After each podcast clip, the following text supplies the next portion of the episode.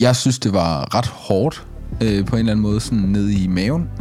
Jeg tror, det der sådan særligt øh, blev en øjenåbner for mig, var, da vi snakkede om, hvordan vi som øh, venner i ven, vennegrupper kan være bedre til at snakke om, hvordan håndterer vi det.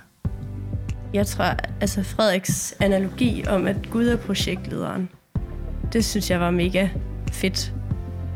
Jeg stole på, at det er, øh, hvis man har en lyst til at være sammen med nogen, så er det måske, fordi man er kaldet til det. Eller man skal i hvert fald stole på, at det, man er sammen med, er også fordi, at Gud han har en mening med, at man er sammen med dem. Det giver også en, god ro. Ja, og hvis du virkelig ikke burde være der, så, havde han også, så er det også hans ansvar at f- føre dig væk. Præcis. Du lytter til. Set nedefra.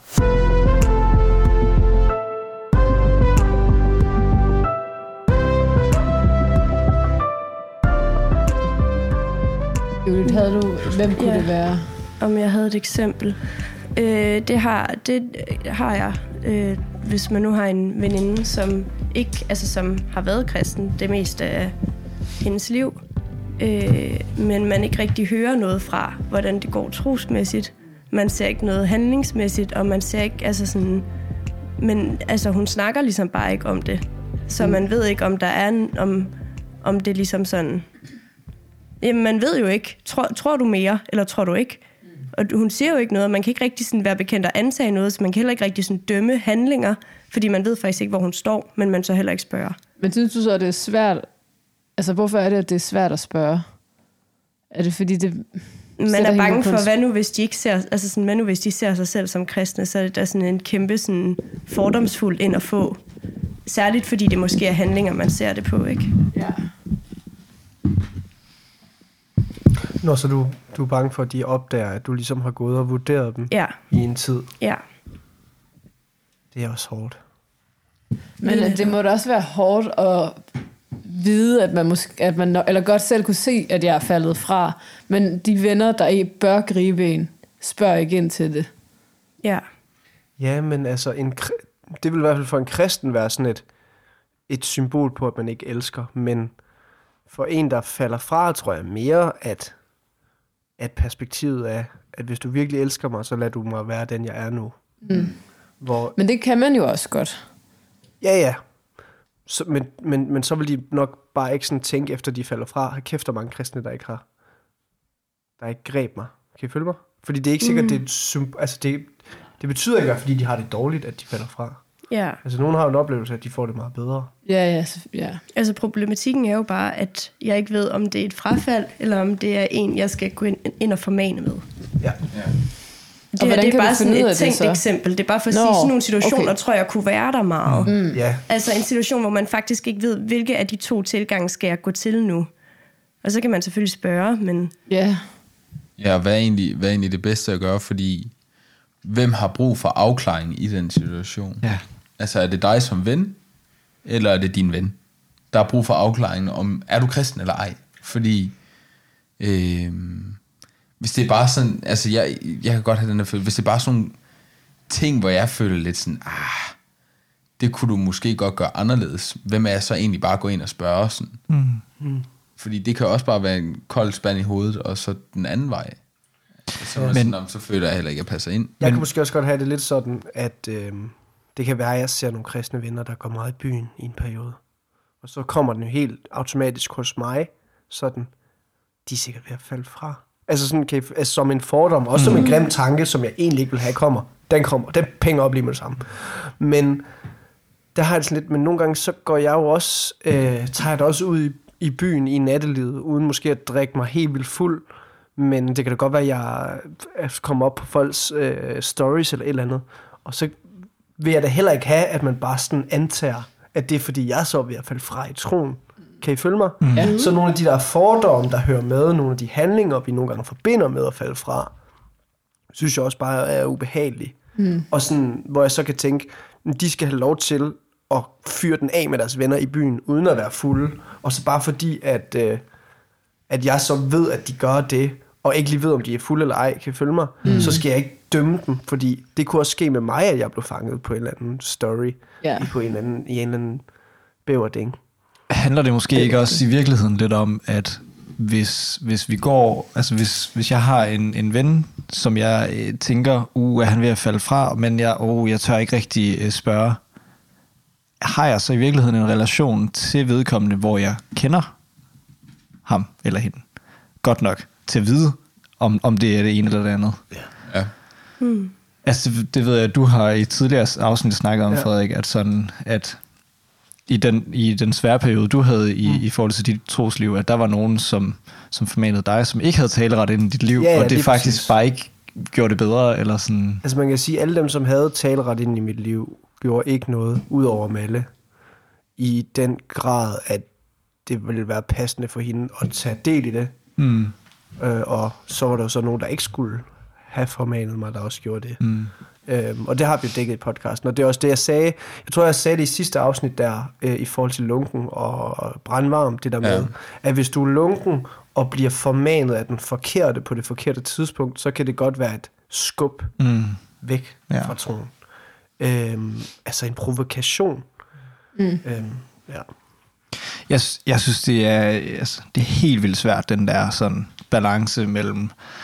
Øh, hvis og jeg har, formane og provokere nogen, kan man sige. Ja, også det, men, men, men faktisk bare lige for at vende tilbage til, sådan, til, til folk, der måske er ved at falde fra i troen, eller er faldet fra i troen, øh, men som ikke siger det. Mm. Altså som, som ikke øh, er stoppet med at, at ja, eller som, som ikke aktivt siger, at jeg er faldet fra, eller, sådan, eller jeg er ikke kristen mere. Fordi det, det er sådan en... Jeg, altså, jeg synes, det kan være mega svært at vide, sådan, hvordan...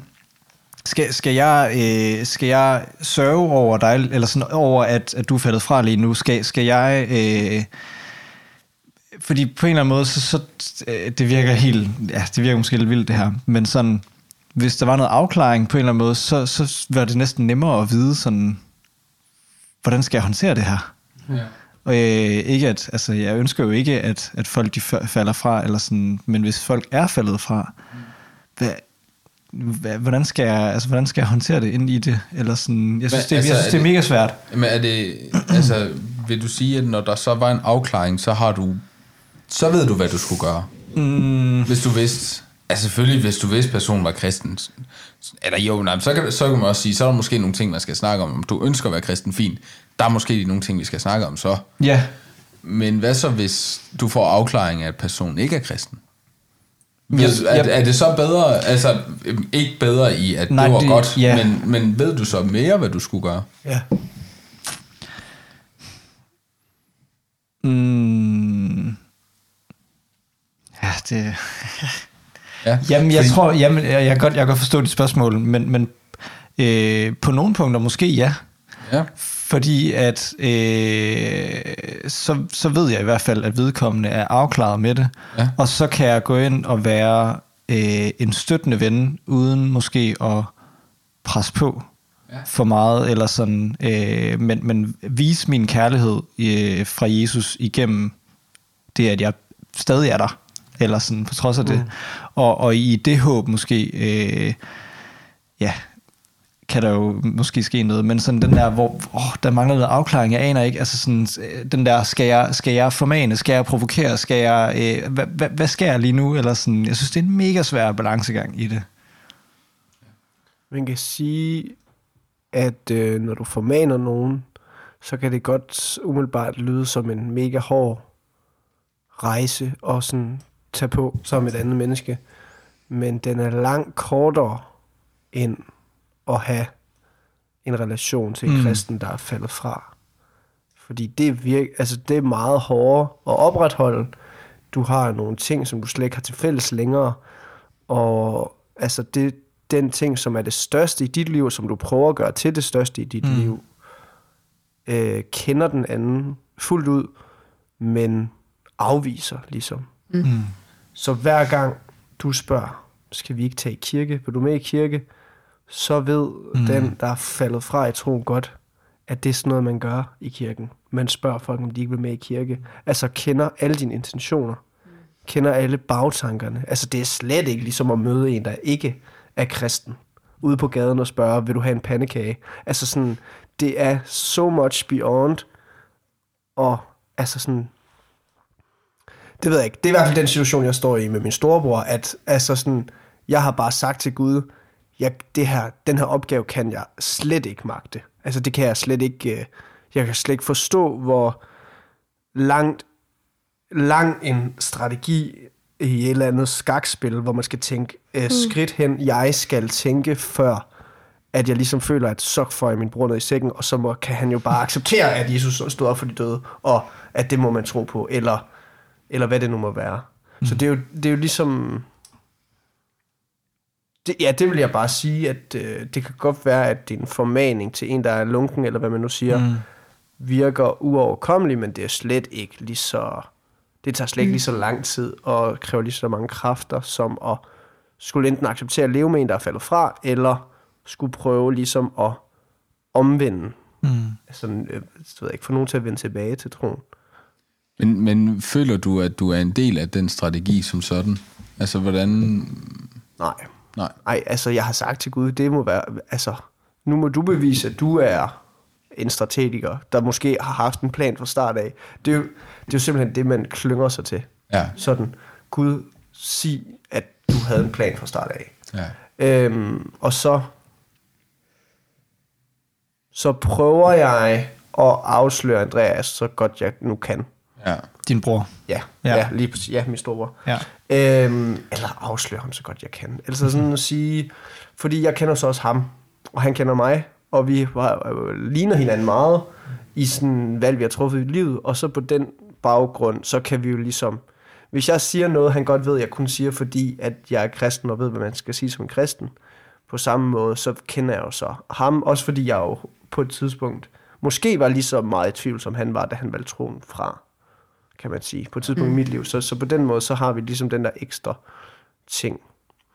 Øhm, så hvis han nu har fået nogle nye holdninger til nogle ting, som man typisk ikke vil have som kristen, så prøver jeg ligesom at tage de diskussioner i hvert fald, og ja. sige, okay, øhm, det kan være noget om køn, eller hvad det nu skulle være, for at tage noget, der jeg synes er lidt, måske ikke er så alvorligt, at sådan, mm. det er fair nok, at min bror har et nyt altså, syn på køn. Altså, det, det accepterer jeg egentlig. Ja. Det synes jeg ikke er så slemt, og det synes jeg faktisk er fint nok, at han har.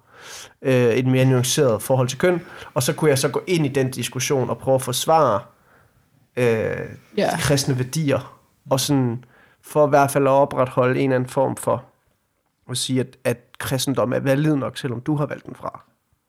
Jeg tænker, for mange, så tror jeg, når man, når man kommer i en situation, hvor en nær en øh, på en eller anden øh, går fra troen, og man altså, så, så har man jo virkelig lyst til, at personen på et tidspunkt skal se lyset igen. Øh, og der tror jeg bare, at den her tålmodighed, man arbejder med, øh, kan slippe op på en eller anden måde. Altså det der med, og det lyder lidt på dig, Frederik, som om du har gjort op med den. Den tålmodighed for Gud at skulle gribe ind igen. Altså, øh, jeg har bare indset, at med øh, min storebrors kendskab til troen, altså han har læst en bachelor på DB, han ved jo meget mere om Bibelen, end jeg gør, for eksempel. Altså, så, så det har jeg bare indset, at hvis han lige pludselig skal, skal komme til tro igen, så er det enten for the long haul, eller at Gud øh, la- laver et mirakel. Ja. Altså, øhm.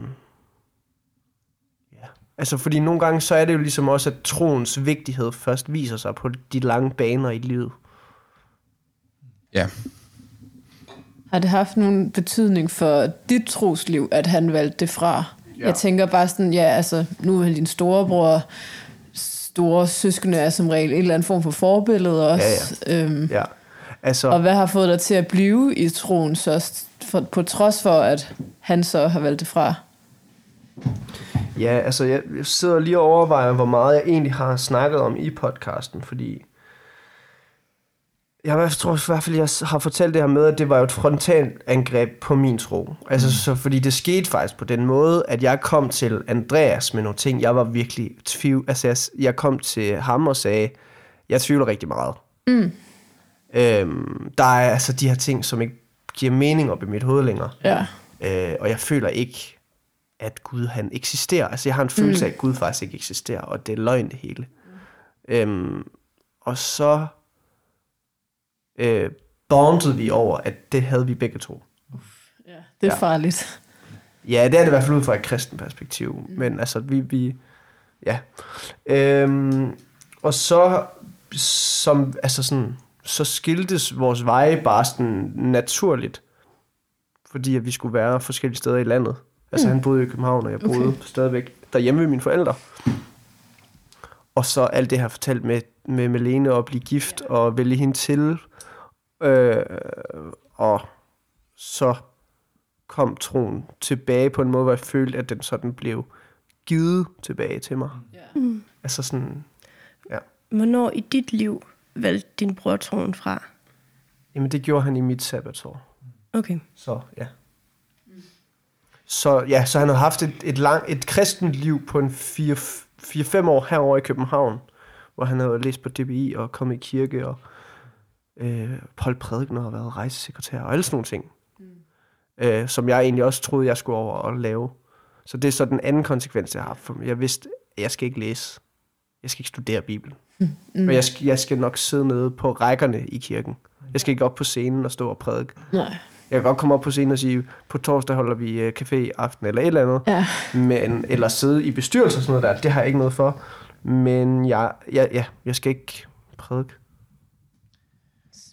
Jeg, jeg har lyst til bare lige at nævne, at du har clearet den med din bror inden i forhold til Ja, ja, ja. at snakke. Altså Ja. bare lige til, til ja. jer, der lytter med. Ja. Øhm, jeg, altså, jeg har personligt ikke haft nogen så tæt ind på livet, som, Nej. som har valgt troen fra. Hvor, altså, hvordan har øh, du håndteret det? Eller sådan, fordi jeg tænker, ja, jeg, altså, jeg aner ikke, hvordan jeg øh, sådan i mit liv skulle øh, kunne bære på en eller anden måde, hvis Nej. en så tæt på mig valgte noget så centralt for mig fra. Altså, det, jeg kan ikke komme med noget opmuntrende svar. Det er bare sådan en ubærlig sorg, der hele tiden ligger og Mm. giver en genklang af alt det positive, der kommer ved at være en kristen. Jeg kan huske, altså jeg har sådan en mareridt fra første gang, jeg synger, jeg en gang mine øjne skal. Øh, efter, altså sådan, min bror afleverer mig på øh, Haderslev på unge uge, og han siger ligesom, ja, altså jeg, jeg har det sådan her, og jeg tror, jeg er så ikke længere, og så tænker jeg, nu skal jeg holde unge uge i en hel uge. Mm. Mm. Og jeg er selv mega meget i tvivl, om det er rigtigt, det her. Og så selvfølgelig på grund af unge så tror jeg, jeg blev revet med i stemningen. Der er nogle gode, for, altså forkyndelsen er god, så jeg får sådan lidt, ja, yeah, og det er jo sådan noget, der går op og ned, når man sådan er virkelig meget i tvivl. Og så synger vi ja en gang i min øjenskal, og så går jeg op for, så går det ligesom op for mig, at den her smerte, der nu er i den her sang, som før kun var positiv, den bliver jeg nødt til at finde en plads til i mit mit følelsesliv, og sådan, fordi ellers så kan jeg slet ikke høre om himlen, jeg kan slet ikke høre om, om mange ting, uden at forbinde det med noget negativt. Hvilket jeg så stadigvæk gør. Altså jeg tror ikke, jeg har kunnet synge sangen hele vejen igennem, uden at tænke på min storebror, eller, eller, altså, eller bare dem, der ikke er kristne, kan man sige. Øhm, så det kan godt være, at det måske på en eller anden måde har skabt en nød i mit hjerte for folk, der ligesom har valgt troen fra, eller ikke tror, fordi det ligesom er blevet alvorligt for mig. Øhm, og det er også derfor, det er godt at snakke om lunkenhed, fordi det er alvorligt, og det er... Ja. Jeg synes, det er altså sådan... Jeg synes, det er svært at sådan se, hvordan... Øh, hvordan, hvordan skal vi gribe det også på en eller anden måde? Fordi øh, du, du nævner jo egentlig, Frederik, at, øh, at når, når nogen vælger troen fra, eller sådan, så, så er det også nemt at glide fra vedkommende i relation, fordi det er nogle forskellige ting, man, man ligesom øh, ja, koncentrerer sig om, og sådan... Og jeg, når jeg bare lige kigger på, sådan, på mit liv, og de mennesker, som, som jeg har kendt, som øh, er glidet fra i troen, eller sådan, øh, og har valgt det fra til sidst, så, så kan jeg også bare se, at det, det er mennesker, som jeg ikke har så meget med at gøre mere. Og, og jeg, jeg kan bare ikke lade være med at tænke sådan, hvor, hvor, hvordan skal vi... Øh, hvordan skal vi håndtere det? Hvordan skal vi gribe det? Eller sådan, hvor, øh, er, gør vi, er der noget, som vi, vi som menighed skal, skal være bedre til? Eller hvad? Altså, Det var lidt det, jeg prøvede lidt at stikke til dig, da du først sagde, at en afklaring vil gøre det nemmere. Ja, Fordi det, det tror jeg, der er mange, eller sådan... Jeg tror, der er mange, der kan stå i situationen, hvor man lige pludselig er i situationen, hvor afklaringen sker. Mm. Øhm, og har ingen idé om, hvad man så alligevel skal gøre. Fordi ja, det lyder rigtig godt at sige, at man så vil være der for dem, men jeg tror, der er... Og det er faktisk den her utålmodighed, jeg også lidt spurgte dig ind til, Frederik, som jeg kender til, øh, og som jeg har snakket med nogen om, altså den her utålmodighed, at stå over for den. Øh, fordi, hvad er det egentlig, det går ud på nu, mit venskab med den her person? Mm. Mm. Det er lige pludselig en fundamental ændring i din relation til et menneske. Og det, man delte før, det er der bare ikke længere. Og, og hvad så vores identitet som venner? Øhm, fordi dit svar, synes jeg, er meget rigtigt. Da du så lige sådan formulerer det lidt, Anders. Øh, at man netop bør være der for dem. Ja. Øh, jeg tror, at der er nogen, der oplever et kald til at blive ved med at være ved, en, ved, mm. være ved et menneske. Og øh, der synes jeg, at øh, man i, i for eksempel den vennegruppe, hvor der er måske en, der er faldet fra, bliver god til at snakke om det. Mm. Og bliver god til at, at tilkendegive, hvis der er en, der måske føler for, jeg har et ansvar for den her person. ja.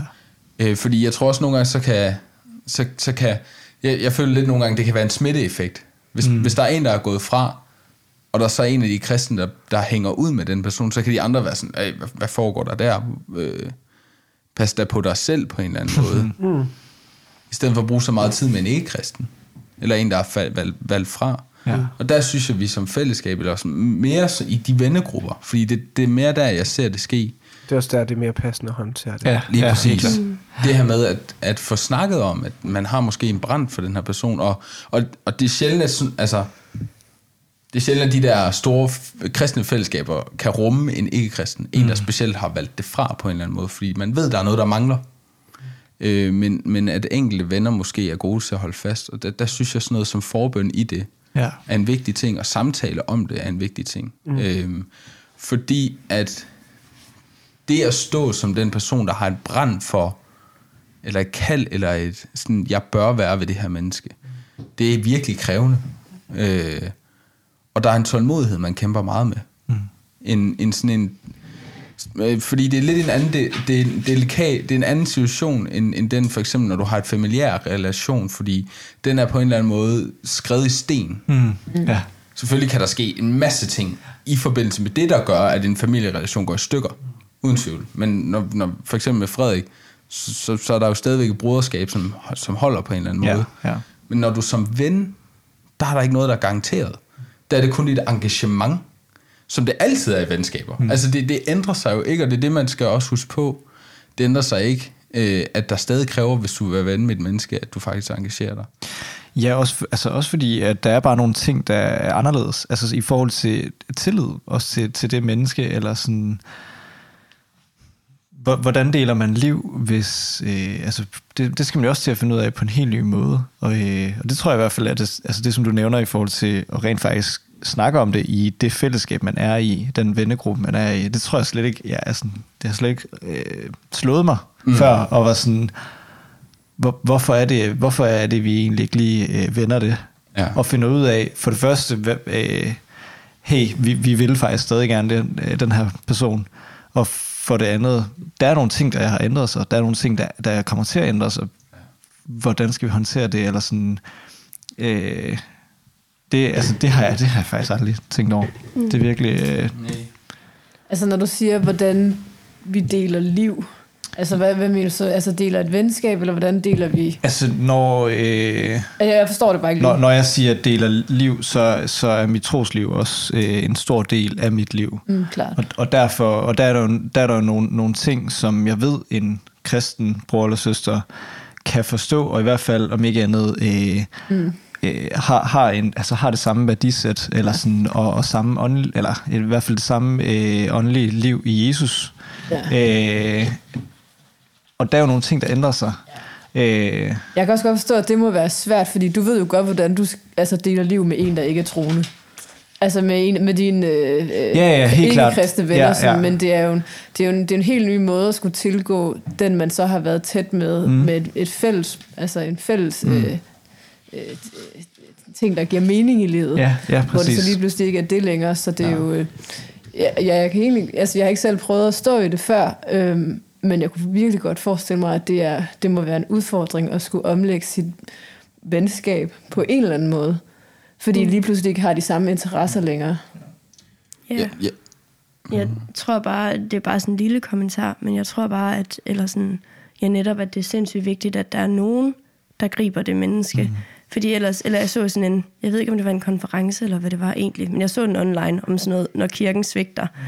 Mm. Øhm, og der fortalte de bare meget om, at hvis man ligesom sådan bliver ekskluderet fra noget det øjeblik, man ikke er det mere, så er det jo en eller anden form for social kontrol næsten. Mm.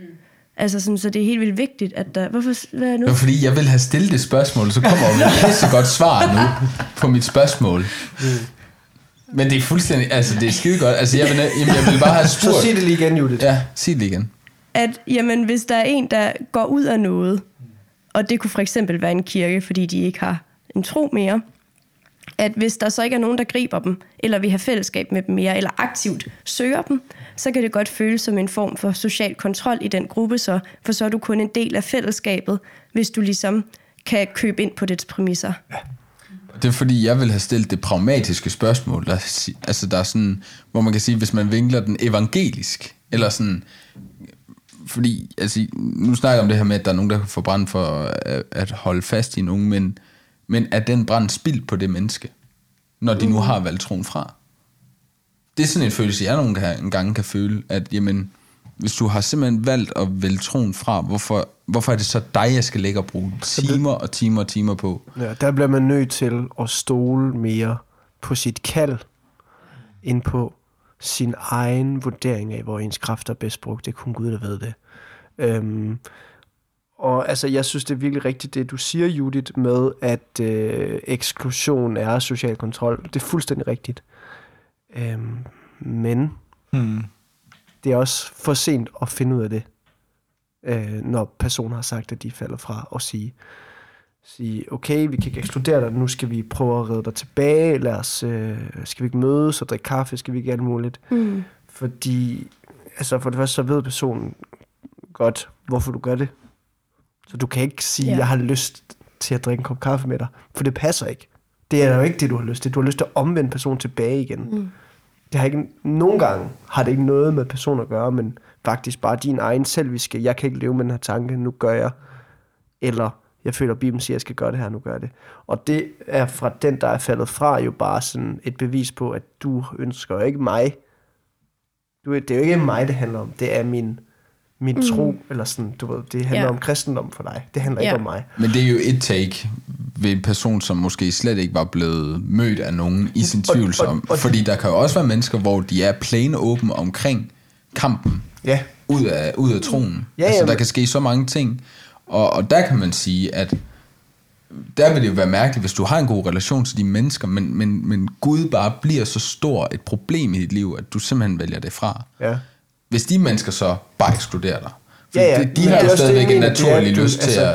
Det er bare for sent, når personen først er faldet fra, at finde ud af, at øh, du Ja, have finde fælles- ud af. Ja, Ja. lige præcis. Ja, men det er Øh. også, altså tror jeg, en vigtig pointe i det er, at siden at så store dele af ens altså sådan, fællesskaber faktisk tit er inden for sådan en menighed, eller et ungdomsfællesskab, eller kristne venner, hvis man så sådan glider ud af troen, så vil der også være rigtig mange ting, man naturligt før dukket op til, som man ikke dukker op til før. Så jeg tror faktisk, det, er, det skal være mere et aktivt valg at ses med nogen, der så ikke mere er en del af kirken eller af det at være kristen, mm. end det er et aktivt valg at ses med folk, der er kristne. Fordi de bare er til rigtig mange ting, så man naturligt mm. bliver mindet om dem. Ja. Så det er jo bare, det er mere over i Markus' case, hvis det er en, man har været venner med før. Så tror jeg ikke altid, at det er en bevidst eksklusion. Jeg tror bare, nogle gange det sker, fordi mm. man ikke rigtig ser dem. Og der tror jeg, det er sindssygt vigtigt, at der er nogen i fællesskabet, der har øje for det. Ja. Og, og ja, fordi vi snakker jo ikke en eksklusion fra kirken, fordi det sker jo helt naturligt, eller sådan, at vedkommende jo ikke bekender sig mere, og derfor stopper til de ting. Eller Ja, sådan. så det er ikke en eksklusion, det er bare at vælge det fra. Det er jo, det er jo et valg, et fravalg, ja. Øh, men, men det er klart, at Altså, det, det er fuldstændig sådan, jeg, jeg har det, at jeg, øh, er, altså sådan, jeg er mega dårlig til at holde kontakt med folk, så, øh, så de mennesker, jeg ser i kirken, de mennesker, jeg ser i min dagligdag, det er jo også de mennesker, jeg netop bliver mindet om og bruger mere tid på, og bliver husket på at invitere over til et eller andet, fordi jeg, jeg ser dem. Mm. Øh, så det er sådan en, det er en kæmpe faldgruppe for mig i hvert fald, at så det er også de mennesker, der så ikke dukker op, jeg vil glemme. Sådan har jeg det faktisk ikke. Nej, Og det er da nice. det er mega nice. Altså dem, jeg, altså, jeg bekymrer mig for eksempel ikke så meget om jer, Nej. fordi jeg ser jer hele tiden. Ja. Men altså, det ved jeg ikke. Men det kan selvfølgelig også godt bare være grundet min erfaring, at så dem, der fylder mest i mit hoved, mm. det er dem, som vi, man ikke ser så tit, mm. og føler, at de mangler. Skriver du så til dem? Øh, ja, til dem. Nu, nu er det sådan, det, de har jo hver, altså hver deres egen relation til mig, kan man sige. Mm. Øh, så man vælger jo lidt, man vælger lidt, øh, hvem skriver jeg til dem. Nej, men det er jo, de kender mig godt. De ved jo godt, at jeg ikke er typen, der skriver til folk. Hvordan går det? ja. Men jeg hænger ud med dem, når okay. ja. det kan hvad det sig gøre. Altså sådan, ja. Altså, det, var, det var bare lige for at, at, at altså, øhm, jeg ved godt, at det, det var en absurd sætning at sige det pragmatiske spørgsmål, jeg stillede før, med, mm. er det overhovedet det værd? Men det er fordi, at det er den oplevelse, jeg selv har oplevet, at, at stå i mange gange. Og jeg tror bare, jeg, jeg, jeg tror bare lige, jeg har brug for at snakke den pointe lidt mere igennem, fordi mm. øh, det, det er, at, altså, jeg oplevede, at øh, ligesom at køre død i det på en eller anden måde, at for man ligger rigtig mange timer og ja, energi i det, og, og man kan bare se, at der er rigtig mange i ens fællesskab, for eksempel i det kristne fællesskab, som virkelig godt kunne bruge en ven, der gad at prioritere dem. Ja. Og her sidder jeg så og bruger min energi på en, der ikke gider det kristne fællesskab. Ja. Og man bliver sådan, man bliver virkelig, jeg bliver virkelig splittet ja. i den, i det ansvar der, for jeg, jeg føler det, det er kaldt til begge veje. Mm. Øhm, men, men jeg har så oplevet på nogle konkrete ting, øh, og, og Frederik, du, du har grinet af den mange gange, mm. fordi den lå fremme.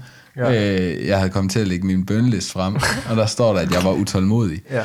Øh, og det var egentlig ikke på grund af, troede jeg, at det var det, det handlede om. Men øh, det var egentlig fordi, at der var noget under min bøn, der, der, der skete, og så skrev jeg det ned. Mm. Og så er jeg faktisk her i en samtale, jeg havde i går med en, blevet, blevet påmindet om, at fordi hun havde oplevet kaldet om at blive ved med at være tålmodig. Ja. Og der mindede det mig om den situation, hvor jeg skrev til mig selv, du er utålmodig. Ja. Og netop med de her mennesker, og, og din pointe, som du siger helt rigtigt, Frederik, at jeg skal ikke gå og bekymre mig om, hvor jeg lægger mine ressourcer, fordi Guds plan, den er bare så meget mere nuanceret. Mm. Og jeg kan tit føle, at jeg har ikke nok timer, eller jeg skal have nogle flere resultater på bordet. Men øhm, som også jeg nævnte sidst, det der med Jamias, der bare går i altså mange år og bare kan, altså, mm. går og siger den samme lorte ting igen ja. og igen og igen og igen. Sådan, sådan er det også nogle gange at være den, som, som holder ud i et venskab, og, og, og til sidst for sig selv kun gør det for venskabets skyld. Og jeg tror, det er noget af det, man, man skal lære, når ens ven måske begynder at, at ikke at være kristen længere, at nu skal du være ven, fordi du er en ven. Mm. Altså, og, øh, og netop som du siger med din bror Frederik, det må være Guds plan, hvad der sker. Fordi jeg har oplevet nok gange til, at jeg har vidderligt intet at sige til, om et menneske bliver frelst eller ej. Øh, der kan jeg ikke gøre noget til. Men jeg kan gøre rigtig mange ting, for at folk ikke kommer til troen. Altså, ved at ikke at være sammen med dem, ved ikke at dele mit liv med dem, ved at være ligeglad. Mm. Der kan jeg gøre helt vildt mange ting, for at det går imod. Jeg kan ikke gøre det helt store til, at de kommer til tro. Nej. Og det er super træls, men... Men, men det er det samme med din egen tro jo. Altså det er bare sådan, ja. det er. Ja, men, men, men det at være en ven, det er altså, det er det, der kan give mig lyst og give mig drevet at ja. sige, jamen, ligesom jeg har venner på studiet, synes jeg er interessant ja. at vil være sammen med. Det der med, Et godt venskab. ja, Ja. øh, og, og det tror jeg er et råd, jeg, vil, jeg også sådan vil give, at det er det, er det værd, også selvom du f- kan føle, at der skal komme en eller anden re- form for resultat. Mm. For det kan godt være, at det kommer, men det kan være, at det har slet ikke noget med dig at gøre. Og jeg synes også, det er vigtigt at sige, hver gang vi siger Guds kald, for eksempel, Ja. så bliver det f- uh, abstrakt, og så siger folk, jamen, jeg kan, hvad er det, der kan Ja. noget? Så altså Gud, Gud er ikke øh, dum eller svag, så sig til ham, jeg, altså sådan, det her kan jeg godt lide at gøre. Det har jeg lyst til at investere i. Nu siger jeg altså til mig selv, for at kunne holde det her ud, at det er dit kald, Gud. Og hvis du vil have, at jeg går i den stik modsatte retning, mm. så er det dit ansvar nu. Ja, lige præcis. Og så læs i Bibelen stadigvæk, så du lige ved, de rammer. Men, Ja. men, men det er heller ikke det, det handler om, fordi vi går så meget og snakker om, hvad, hvem føler vi os kaldet til at hjælpe og række ud til og sådan noget der. Vælge. Vælge noget, mm. som mm. du kan være i. Og du sagde for eksempel, et godt venskab kan man investere i, mm. fordi man har lyst. Og det er jo super lækkert at være kaldet til noget, man har lyst til at gøre. Ja. Og så følg det, og så må Gud altså være projektleder på det, mm. og så sige, hvis det, hvis det er helt forkert, eller det er ikke hans plan. Ja, Ja, det må fordi- være hans ansvar også, fordi det er ham, der har lagt planen. Men det er rigtigt, det, det kan hurtigt blive sådan en, uh, jeg, jeg venter på, på at blive kaldet til den, og hjælpe den her person, mm. eller det her. men Sådan, mm. jeg, synes, jeg synes, der er noget sundt i at, at vende den rundt, og så ja. sige, nu tager jeg et valg, og så må Gud stoppe mig i det, hvis det ikke er det, jeg skal. Og prøv at Øh, høre her, det er, og det er, det er sådan en meget grundlæggende bibelsk tanke, som vi sådan lidt har prøvet at, at, at skubbe til siden, fordi vi så godt kan lide at lægge planer for mm. vores liv. Det her med, Gud er langt mere interesseret i at fortælle dig noget i dag, i sin, altså med sit ord, og han har langt flere budskaber til, mm.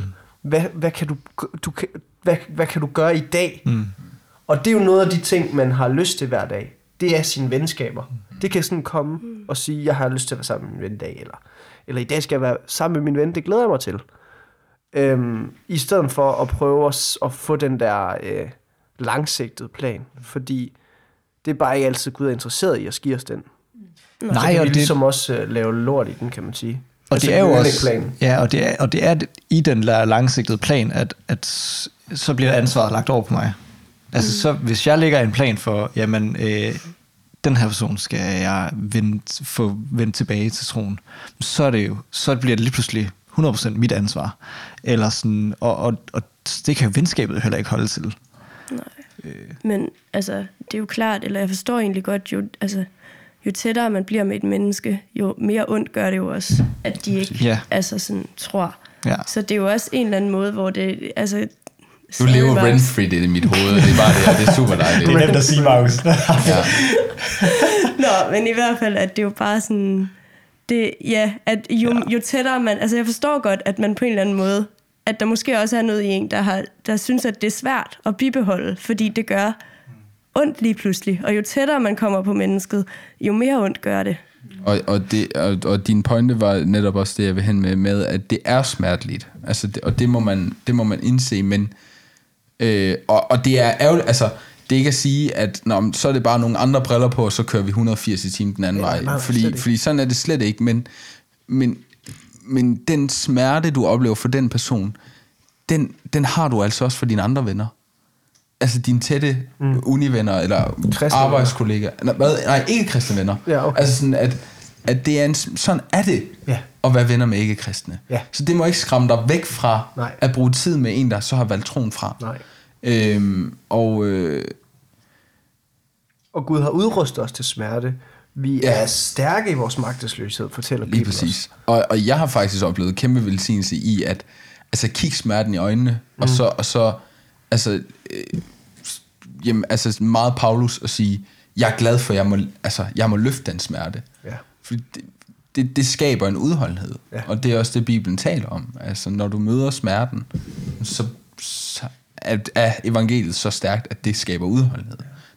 Og det er noget af det, som gør andre kristne så vigtigt, fordi at have gået, gået igennem succes i ens liv, jo, du kan godt dele det ud, det er bare ikke, det er bare ikke lige så fedt, altså, det er bare ikke lige så øh, ofte, at folk kan bruge det til noget som helst. Altså, vi snakkede lidt øh, sådan i en privat samtale om vidnesbyrd her en anden dag, hvor man tænkte sådan, jo flere positive vidnesbyrd, der kommer, jo mindre føler man nogle gange, man kan bruge dem til. Men hvis der kommer en op og siger, noget rigtig, rigtig hårdt, men og smertefuldt, og så måske også selvfølgelig en vej ud af det, så, men, men med udgangspunkt i noget smerte eller noget negativt, så er det altså nogle gange mere brugbart for en selv, hvis man står i den samme situation. Selvom det selvfølgelig er dejligt. Vi skal opmuntre hinanden og fortælle de gode historier. noget af det, jeg har skrevet ned her selv, som jeg i hvert fald sådan vil sikre mig, at jeg fik sagt, inden at vi sådan ligesom slukkede for mikrofonerne, det er det her med, det er ikke pinligt, at der er nogen af dine tætte venner, eller i din familie, der falder fra. Mm. Og det synes jeg virkelig er en vigtig ting. Mm. Jeg tror, der sidder rigtig mange forældre, mm. som synes, de er dårlige forældre, og som ikke tør at dele det. Og nogle gange, så kan det være helt håbløst, at de ikke får, det, får snakket om det, fordi det er jo, altså, nogle gange så er det jo to forældre, vennepar, som ikke får snakket om det. De står præcis den samme situation, de kan hjælpe hinanden. Mm. Øh, eller i hvert fald bare aflaste hinanden i smerten. Det er ikke pinligt. Øh, og det tror jeg bare, at jeg vil fortælle, og med min storebrors historie, altså sådan, det kan vidderligt ske for enhver. Øhm, jeg har måske foregivet, at det var som om, at det var i lang tid, han sådan var i tvivl uden at sige det. Men sandheden er faktisk, øh, fordi jeg ligesom har talt med ham, inden jeg var klar til at dele det her i podcasten, at det var en meget kort tvivl, der ligesom kom ind i hans liv. Øh, og han var meget åben omkring det mm. i, i hele kirken. Og så valgte han troen fra. Øhm, og det, jeg siger det kun, ikke for at skræmme nogen for, hvor hurtigt det kan gå, eller noget som helst. Jeg siger bare, der er ikke noget pinligt i, at nogen omkring dig lige pludselig øhm, vælger troen fra. Nej, for man kan hurtigt komme med... Altså man kan hurtigt få en skyldfølelse over, hvad, hvad, hvad mm. kunne jeg have gjort anderledes? Og især som forældre, øh, kunne jeg forestille mig, altså sådan, nu, nu kan jeg ikke selv sætte mig helt ind i situationen, men, men sådan, ja, den smerte må, den, den bliver bare hurtigt, tror jeg, overført til noget øh, skyld ja. og, og skam over, men hvad skulle jeg have gjort anderledes? Men, men altså nu, nu har jeg selv en, en virkelig god relation til mine forældre, men, men hvis jeg var et sted i mit liv, hvor, hvor jeg oplevede stor tvivl, øh, og var ved at falde fra, mm. så tror jeg ikke, at det var mine forældre, der, der ville gøre forskellen, eller sådan ind i det. Det, var, det ville ikke være deres ansvar ind i det, eller sådan... Øh, ja, du kan, det kan ikke lade sig gøre at opdrage nogen til at være kristne. Nej, præcis. Øh, altså, desværre. Hvis, ja. man kunne, hvis der var en eller anden... Øh, en, en eller anden god øh, bog om opdragelse i, i, i, som kristen, mm. så, som ligesom havde øh, en fejlfri manual, mm. så, så ville det da være fantastisk. Men det handler jo egentlig, altså, det handler bare om hjertet i sidste ende, og mm. du kan bare ikke opdrage nogen. Ja. Så, altså, til med 100% sikkerhed at vælge det til. Det er også det, jeg synes, eller jeg synes, det er rigtig dejligt, at du også siger de ting, øhm, fordi ja, det er, jo også, det er jo helt sikkert også nogle af de ting, jeg synes, der er sværest ved at skulle øh, blive klar til at blive forældre, fordi at jeg kan være rigtig bange for, om jeg kommer til at opdrage mine børn godt nok ind i den kristne tro, for jeg aldrig har prøvet det før. Mm. Og det er også enormt strengt at sige, men at jeg sådan har kunne høre, at der er flere sådan kristne familier, hvor der er en bror eller en søster, der sådan er faldet fra i tro, det giver mig også et eller andet sådan en følelse af, at okay, så hvis det sker for flere, så er det nok ikke kun fordi, at det er på grund af, at jeg ikke altid har været troende, at øh, det kunne gå hen og blive, mm. eller at det kunne gå hen og ske og sådan. Ikke at det skal være en opmundring øh, mm. på den måde, men jeg synes, det er rigtig dejligt, at du får sat ord på de ting, ja, ja. med at det ikke er... Altså, hvis mine forældre skulle have undgået, at, at min storebror ligesom valgte troen fra, så skulle de jo have lært være med at opdrage ham som et tænkende menneske. Ja, fordi det er det, der i sidste ende... Øh, mm i hvert fald var hans årsag til at forlade troen. Mm, men der er der noget, eller ikke, at, men jeg tænker bare sådan, man dyrker det også på en eller anden måde, eller sådan bare i kirken, når man døber et barn, så får forældrene at vide, at sådan, nu er det jeres ansvar. Siger de ikke det? I har fået den gave og det ansvar. Og i forbøn. Opdrag. Ja, opdrag. opdrag. Men det gør man jo. Og jo, så er det jo et spørgsmål om mennesker. Det er heller ikke for at sige, at Nej. man så gør noget forkert overhovedet. Nej. Det er bare for at sige, at jeg forstår godt, at den ligger så nær ja. den der tanke med, gør jeg mm. noget forkert? Ja. Altså sådan, fordi de, det på en eller anden måde hurtigt kommer til at koble det, selvom det ikke er meningen. Ja, ja. Men altså, jeg tror også, der er mange, der tænker, oha, vi er ikke, vi er ikke prædikanter.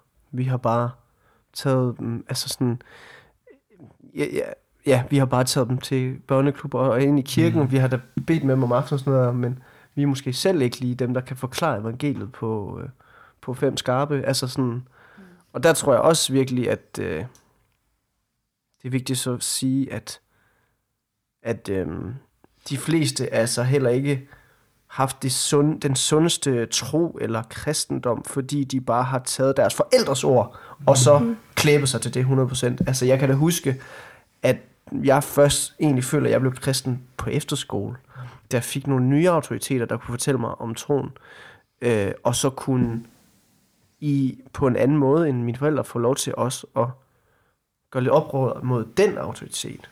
Og dem kunne jeg godt spørge om nogle ting og sådan noget. Jeg kunne også godt indrømme tvivl over for dem. Det kunne godt være sværere over for ens forældre. Mm. Øhm, og der, altså, det kan bare... Det, er altså, som vi har snakket om før, den relation er bare alt for nuanceret til, at man nogle gange får noget godt ud af, og altså sådan, at man kan føle det er over, uoverskueligt, jeg tager det hen til hinanden og mm. snakker om de her ting. Og så synes jeg, øh, det, det er en mega god point at snakke om det her med skam, fordi der kan også være nogle relationer, hvor at en ven begynder at falde fra på grund af nogle kritik mod Gud, eller smerter, mm. man oplever, og hvor man bare slet ikke kan stå til ansvar, eller kan stå svar skyldig Ja. for de problematikker, der bliver stillet ens vej. Mm. Og, øh, og det tror jeg er voldsomt hårdt. Øh, jeg har siddet på sidelinjen med min kammerat, da han øh, altså slog hovedet og var låst inde, vil jeg næsten sige, Ja. i to år. Øh, og, og jeg vil ikke sige, at jeg var den bedste kammerat i den tid. Øh, generelt set, folkene omkring ham var måske ikke de bedste til at tage sig af ham. Og, øh, og der, blev, der er altså nogle spørgsmål der, der er voldsomt svære mm. at forholde sig til. Øhm, og den erfaring med at se hans udvikling er også endnu en... Jeg ved ikke, om det kan være en trøst for nogen, men det kan altså gå, gå begge veje, fordi øh, Gud var lovet, så blev han et meget mere funderet menneske. Øh, Gud tog sig virkelig af ham på mange måder. Øh, men, men det kan også bare gå den helt anden vej. Mm. Og, og jeg tror ikke, at vi kan tage ansvaret for, at hvis en ven oplever, så, altså, hvor Gud bare ikke giver mening længere, fordi jeg står i så voldsom en ubehagelig situation, om det er sygdom, om det er andre ting. Det, ja. Ja, det kan vi ikke stå til ansvar for. Nej. Øhm, og det, det tror jeg er vigtigt, at man kan trække sig selv ud af sådan en situation, fordi hvad skal du sige til det? Mm. Altså, det er den person og Guds forhold, det handler om. Ja. Det er ikke dig, der skal være brandslukker i det her. Fordi det, der, der, der, der føler jeg bare, der er nogle ting, hvor vi kan ikke altid snak, snakke med kollektiv på den måde, fordi du møder Gud selv. Ja.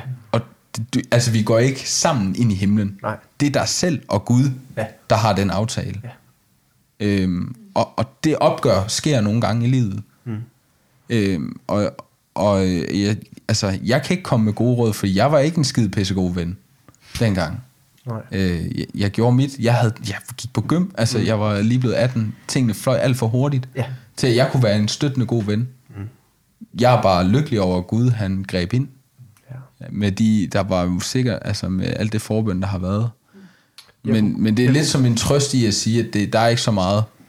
Altså, det helt rigtige svar, det findes nok ikke. Altså, hvad skal jeg sige til den person? altså u- ultra kort, det, jeg kommer bare lige til at tænke på, at sådan, øh, det er måske i virkeligheden også et argument for, og at, vi, at vi også bør snakke mere med øh, folk, der er mere erfarne end os, eller sådan, og, og øh, det i højere grad til, at jamen, teenager eller folk på vores alder, eller lidt yngre, altså snak nu med nogen, som, som er ældre, som har erfaring med det, fordi at det måske også kan give nogle flere nuancer ind i, øh, at det netop ikke er øh, dit ansvar, eller sådan, men, men hvordan skal du være der for vedkommende øh, ind i det, og sådan, fordi det er jo også, altså, ja, Der er virkelig noget velsignende i at være lærer. helt vildt. Altså, og i at lære videre.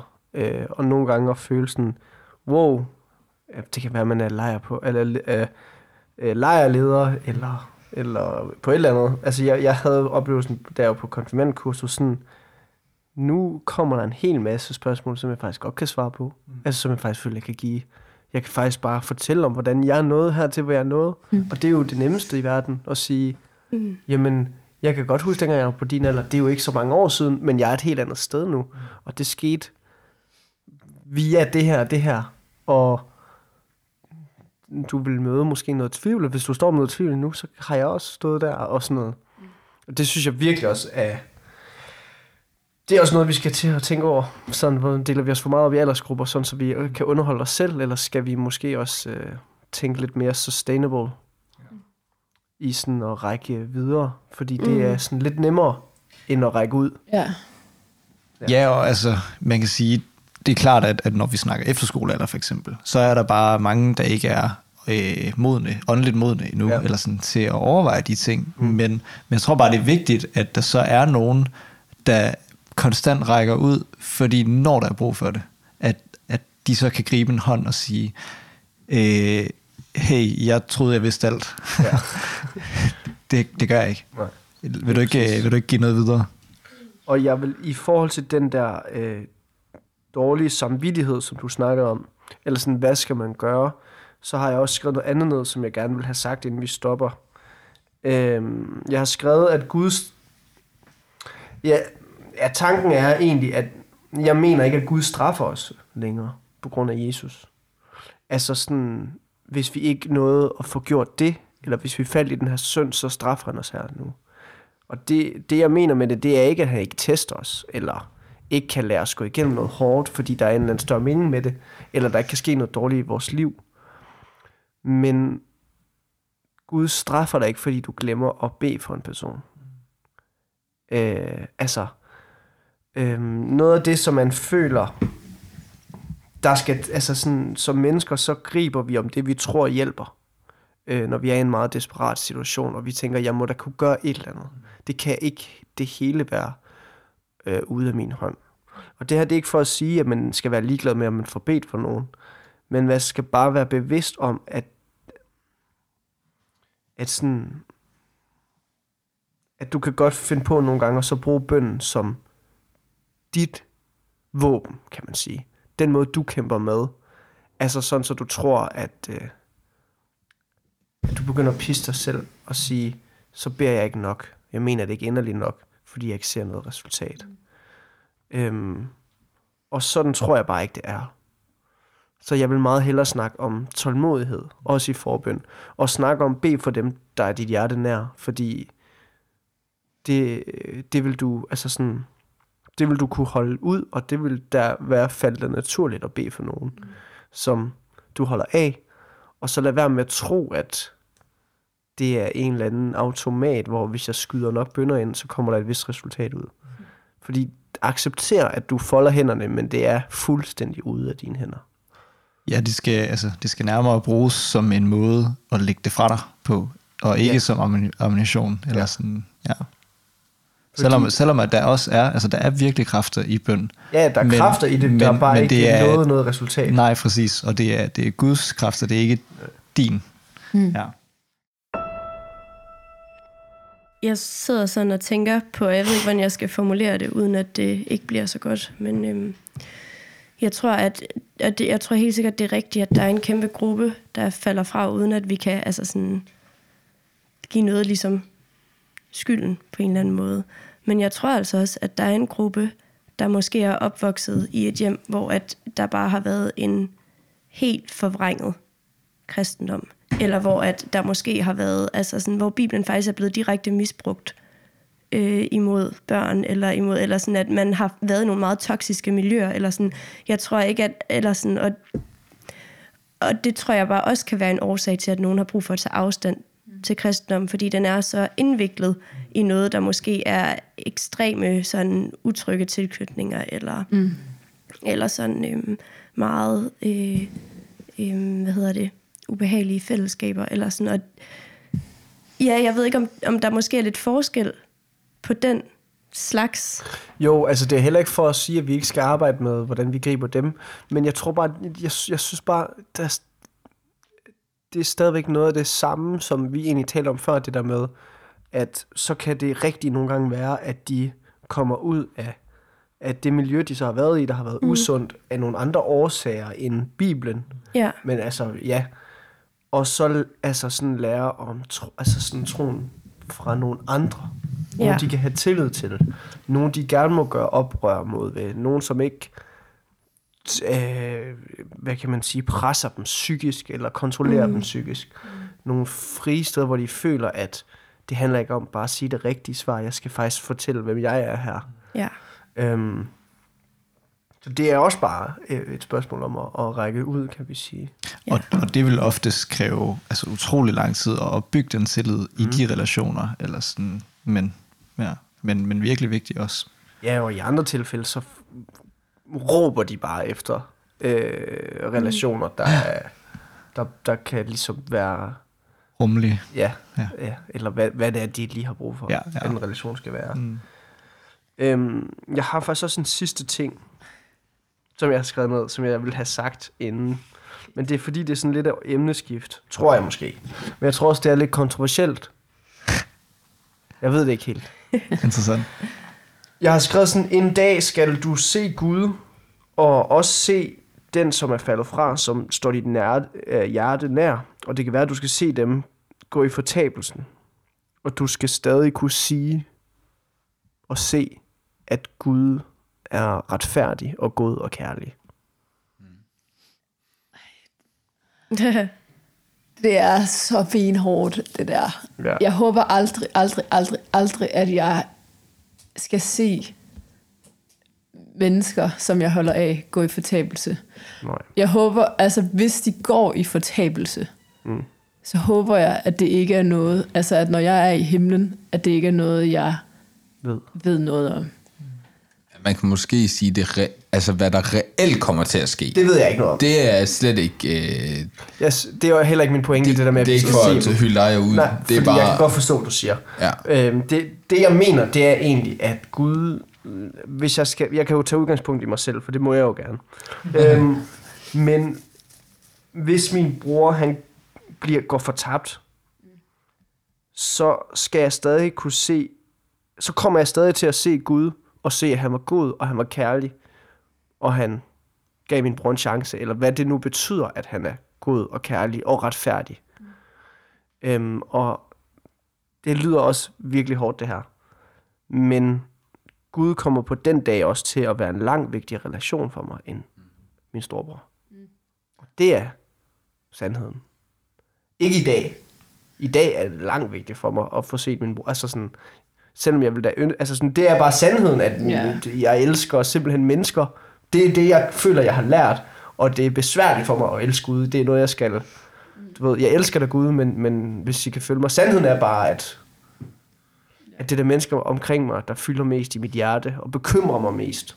Ja. Mm. Og sådan noget. Øhm, men på den dag, så skal det ligesom, så sørger Gud for, at det bliver sat rigtigt på plads, kan man sige. Det der forhold. Selvom det er en nøjeren. Og det var bare, det var der noget, der, en, der, der delte med mig faktisk for mange år siden, og det har stadigvæk, øh, det har stadigvæk virkelig sådan sat sig fast i mit hoved. Mm. Specielt fordi, at noget af det, der er sværest ved at kende en, som er, som er faldet fra i troen, det er at tænke på sådan fortabelsen, og den dag, man føler, at, man, at det skal. Mm. Altså sådan meget mytisk, eller hvad, hvordan man lige, ens forhold er til det.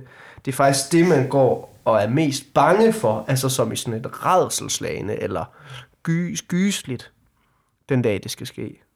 Det er faktisk noget af det værste, fordi det med at leve med dem, det er man klar på, og det har man mod på, og man har også mod på, at der skal gå lang tid, hvor man skal være tålmodig og sådan noget der, fordi man, men det er jo nogen, man har nær, så, så, men, men den der sådan, the final day, der var det bare, det var dejligt for mig, og ligesom, at der var nogen, der kunne forklare mig, hvordan, at Gud er stor, og Gud er retfærdig, og det skal jeg også få lov til at se den dag. Øhm, og han elsker jo min familie lige så meget, og mere end jeg gør. Så det er jo ikke fordi, han står og gør det, øh, hvad kan man sige, med lukkede øjne, eller fordi han, altså, han har, Gud har ikke noget, han fortryder, han ikke fik gjort på den dag heller. Og han elsker dem endnu mere, end jeg gør. Meget mere, end jeg gør. Men, og jeg skal se, at han er retfærdig i den dom, der falder. Ja, det kræver jo virkelig øh, forståelsen og anerkendelsen af, at, at det at vælge fra, eller Gud fra, er menneskers eget valg. Og det er menneskers... Øh, det, det er ikke noget, som, som Gud gør. Det er noget, som mennesker gør. Og det er heller ikke noget, vi kan forstå. Nej, fordi altså, jeg sidder jo og er sådan... Øh, jeg, jeg kan mærke, at jeg bliver helt, helt rørt, når du siger det, fordi ja. at... Øh, det, altså, det er jo sindssygt, sindssygt svært. Eller sådan, jeg tror aldrig, jeg har forstået det på den måde. Altså, Nej. det der med at forestille mig og se det. Ja. Ja. Fordi at det er jo det, der kommer til at ske. Jeg, Ja. ja. Altså, sådan, de mennesker, jeg kender, som ikke tror. Ja. Hvis, altså, hvis øh, det er sandt, det vi Ja. tror på. Øh, Men der kommer noget, ikke noget go- godt ud af at, at, at, at udsætte tanken. Altså, Nej, nej, man bliver fordi- nødt til at lade smerten ramme sig, og så ja. blive ved med at holde fast i det, som man mm. godt ved er sandt, selvom man føler en smerte. Ja. Og jeg kan mærke, at det, altså sådan, det, det skaber en eller anden sådan øh, fornyet brand ind i mig i forhold til at fortælle øh, mennesker om Gud. Ja. Men, men jeg kan også mærke, at der er, altså, der er en helt anden side af det, som netop er dem, vi har snakket om i dag. Dem, der har valgt Gud fra. Og, og sådan, uh, det, det, det er og svært. det er også det, der det kan irritere mig lidt, når folk siger, at vi skal bruge helvede og fortabelsen som motivation. Og det, det er nok rigtigt nok, men jamen, så giver Gud ikke rigtig mening i forhold til dem, som så er, har valgt troen fra længere. Og hvis, hvis du er ude i en eller anden forklaring, og Gud ikke giver mening længere, så er det nok den forkerte forklaring. Øhm, ja, hvis, hvis man kan sige det sådan. Fordi der ligger faktisk noget endnu større og sandere ved Gud, end at prøve at redde alle mulige fra hans dom, hvis det er ens mindset. Når du ligesom har gået igennem de refleksioner, jeg har været nødt til at gå igennem, for at indse de sandheder, jeg nu tror på, som handler om, at dem, du prøver at redde fra Guds fortabelse, kan man sige, dem elsker Gud i langt højere grad, end du gør. Og det går langt mere ondt på ham, at han bliver nødt til at sende dem i fortabelsen, hvis det er det, der kommer til at ske med dem. Og det synes jeg bare er en større og rigere måde at tænke Mm. på Gud, end at bare sige, end, end at slå sig selv i baghovedet og sige, jeg skal bare forstå, at fortabelsen er ægte, og det skal motivere mig til at redde nogle mennesker. Mm, mm. Altså, fordi det, det kommer du så ikke selv tættere på en god Gud af. Nej, nej, nej, præcis. Og det, jeg føler bare, at det er banalt, og det er noget, der nogle gange bliver brugt som motivation. Øhm, hvor, hvor man skal bare passe på, at Gud ikke bliver efterladt i den tolkning, eller sådan den måde at bruge det på, hvor han er svag, og nogen vil sige magtliderlig, eller hvad det nu måtte være. Altså, fordi jeg synes, der er en langt... Oh, ja, der er bare en anden og bedre måde at, at, at forklare ham på, eller forstå, at sådan bliver det, fordi Gud er noget, jeg ikke forstår, nemlig både retfærdig, kærlig og heldig. Og det, det kommer jeg aldrig til at kunne forene. Heldig. Heldig. Heldig. Heldig, Ja. ja. Sorry. ja. Altså jeg tror bare, jeg har sådan lidt en følelse af, at, at, øh, at hvis man sidder og lytter med på det her, så, så kan det godt virke som om, at, man, at vi ikke helt kommer ind på konkrete ting. Og, mm-hmm. og det, er, altså, det er jo meget med vilje. Fordi at alle de her situationer, som man kan komme i, når du har en ven, der er faldet fra, de er forskellige. Og de kræver hver deres måde at håndtere på. Øh, der er ikke de gode overall øh, metoder. Øh, altså, og det er kun sagt ud for de situationer, jeg har stået i. Øh, så, så det er bare sådan, hvis man sidder og, og håber på de helt vildt sådan, konkrete svar, så, mm. så, så ja, der er nogle ting, der er gået godt, og nogle ting, der er gået skidt, men, men af hensyn til de mennesker, vi tænker på, så, så kan vi altså ikke bare sidde og sige det her. Nej. Og det er super ærgerligt. Øh, fordi der, der er jo nogle ting, men, men det er jo også det, der så på en eller anden måde, vi har prøvet at, at gøre vores bedste på. Jeg tror bare, øh, Altså man kan sige, at jeg Ja. havde brug for at dele mit perspektiv, altså hvordan overlever jeg selv som kristen, mm, med Ja. at der er nogen, der er faldet fra. ja, altså du, du har været god i forhold til din bror, I har snakket om det. Ja, ja, og det er jo blevet meget det. konkret. Men Ja. man skal også lidt huske på, hvilken situation vi sidder i her i podcasten. Ja. når man sådan gerne vil have, at vi bliver konkrete, fordi Ja. det er nogle gange ikke muligt at gøre på en, øh, en sober eller øh, elegant måde, simpelthen. Færre måde. Og færre måde. Altså, Nej, vi er så- også fem. Jeg føler også, det kræver erfaring. Eller Ja. sådan, altså, og den erfaring, jeg har, er, at jeg virkelig altså sådan, stadig er i proces med at finde ud af, hvad i alverden skal jeg sige, og jeg træder forkert hele tiden. Mm. Ja, så det der med at give øh, Du ramte den der lige røven to gange, føler jeg, Markus. Øh, Ja, ja, du har Nå nappet- ja, altså her, nappet- her, her kan jeg jo godt, men når jeg sidder over for det menneske, Ja. som jeg virkelig sådan, som mit hjerte brænder for, Mm. så dummer jeg mig hver gang. Okay. Altså, Men har I så, altså, har I så nogle erfaringer ud fra dem af jeres venner eller familie, der sådan er faldet fra i tro, som har gjort jer klogere på at være mere opmærksom på nogle tegn på, at der måske er noget igangværende frafald her, eller er det alt for individuelt til at kunne sige noget om? Jeg synes, ja, men jeg kan kun give det the basic. Og det er fordi, jeg føler, det er rigtigt. Det handler om forholdet til synd. Altså for mig.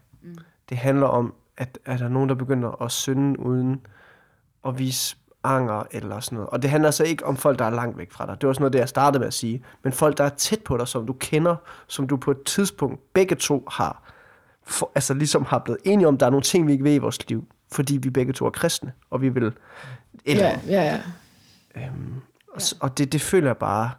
Og synd er også det, der er øhm, benzin på ens tvivl, og på hvor nemt det og belejligt det bliver at vælge Gud fra. Mm.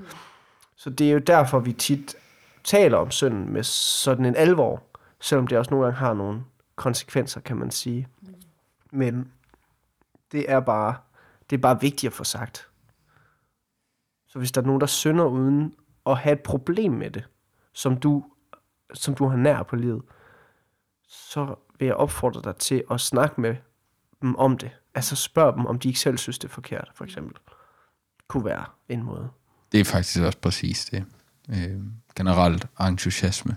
Mm. Øh, der, ja. Og jeg har også jeg har taget de snakke. Så, øh, og de, de var på de rette tidspunkter. Mm. Så det er ikke, øh, fordi det er helt uden øh, indikator. Nej. Føles det okay at altså, tage de snakke? Det var virkelig godt. Men det kan være, igen, det kan også blive rigtig lort.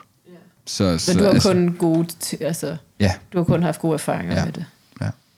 Ja. Ikke at sige, at der ikke er dårligt selvfølgelig, men Nej, nej, nej men, din men, men altså, Men det er da en opbundning, at øh, Ja, man det kan slippe ud af det. her ja, liv. altså jeg har oplevet, at det, at det var, altså det, det gjorde, at vores venskab gav bedre mening, fordi man ved bare, at der er en forsering, ja. som vi begge to bare går og danser rundt om. Og det, det, jeg tror bare, jeg er kommet til et punkt, hvor det kan jeg ikke overskue. Mm. Det kan, så er jeg ikke ven med dig længere. Nej. Så er jeg bare en øh, underholdning. Ja. Og det accepterer jeg ikke. altså hvis ikke I har Jesus imellem jer, eller nej, nej, nej, hvis vi ikke er reelle. Hvis I ikke er reelle. Ja. Okay, Altså, tak. nej, nej, nej, nej, ja, nej, altså, Nej, godt nok. fordi der er mange, jeg kender, som bare er underholdning for mig. Mm. Som jeg ikke har behov for, at det er dybere. Ja, ja. Men dem, jeg satser på, Mm. og dem, som jeg ved, kræver noget af mig, ja. jamen, så, så, så gør det relationen stærkere. Ja. Fordi man bliver jo lige pludselig... Det, men fordi begge veje, der opdager man jo, at det er faktisk fordi, jeg går op i dig. Ja, ja, nemlig. Det handler jo ikke, og det er også den, måske den snak, hvis man skal tage den, det handler jo ikke om, øh, hey, du er ikke en god nok kristen. Nej, på ingen måde. Det er mere en, hey, du går og siger, du er noget. Og øh, jeg ved ikke, om du har lyst til at være i det der, du går og siger, du er. Øh, vil du gerne snakke med mig om det? Fordi at, øh, du behøver ikke at være den person, du ikke har lyst til at være over for mig. Vi kan godt bare være dem, vi er. Øh, og, og snakke om det. Selvom det er utrolig mærkeligt. Det er virkelig, Det det er- er... det er virkelig spændende. Men jeg overvejer også lidt, om det er et, simpelthen et helt øh, afsnit mere værdigt. Mm. Fordi der kommer noget, der hedder krist, ikke-kristne venner som missionsprojekter. Ja. Senere i sæsonen. Så let's save all the good. I er også over en time. Ja, det er vi lige netop. Ja. Så Jeg har lyst til lige at knytte en kommentar til det, du sagde, Markus. Fordi sådan, jeg, jeg har selv oplevet øh, at give sådan en håndsrækning. Og, øh, og den så ikke bliver taget imod. Ja. Og, og det er også for at sige, at øh, det jeg har erfaret der er, at sådan, det, altså, det, det gør sindssygt ondt. Og det gør noget ved en relation. Men, øh, men det må ikke betyde, at jeg så lader være næste gang. Nej, for det, vel, det afslører vel også relationens indhold. Det gør det nemlig, Ja. og, det, øh, og, og det er helt tydeligt. Altså, øh, ja. Så, så det, det er også bare for, for lige at give sådan en, lidt en, en, ombud, en opmundring, og måske en øh, formaning til, til os selv, at sådan, det kan godt være, at det mislykkes. Det kan godt være, at vedkommende ikke er klar til det. Mm. Det kan godt være, at vedkommende, øh, at det er for sent til det, men, men det må ikke gøre, at vi giver op på at give de hud- håndsudrækninger til folk. Øh, ja. Jamen altså, så siger vi jo, at det var et godt afsnit, og så beder jeg. Kære far, tak at du er kærlig, du elsker os. Tak at du er retfærdig, at du har en holdning til, hvordan man er kærlig over for hinanden, og det ønsker du, at vi skal tage del i. Tak at du er heldig. at øh, du ved, hvad der er bedst, og du accepterer faktisk ikke noget andet end det bedste for os. Øhm, tak for den plan, du har sat i værk for, at det kan lade sig gøre at have øh, den bedste kærlighedsrelation til dig. Selvom at vi ikke øh, valgte det til. Og far, når vi kalder dig de her ting, så er det ikke altid, at vi forstår, dybden og bredden af det. Specielt ikke, når vi kigger hernede i den her tågede verden. Men vi beder om, at du må skabe en tillid i vores hjerter, som giver os tålmodighed til at vente, øh, vente på din plan i forventning til dine løfter og i forbøn. Og med os selv som et redskab, der er klar hver dag til at, at hjælpe os i den, eller hjælpe dig i den retning, du peger os.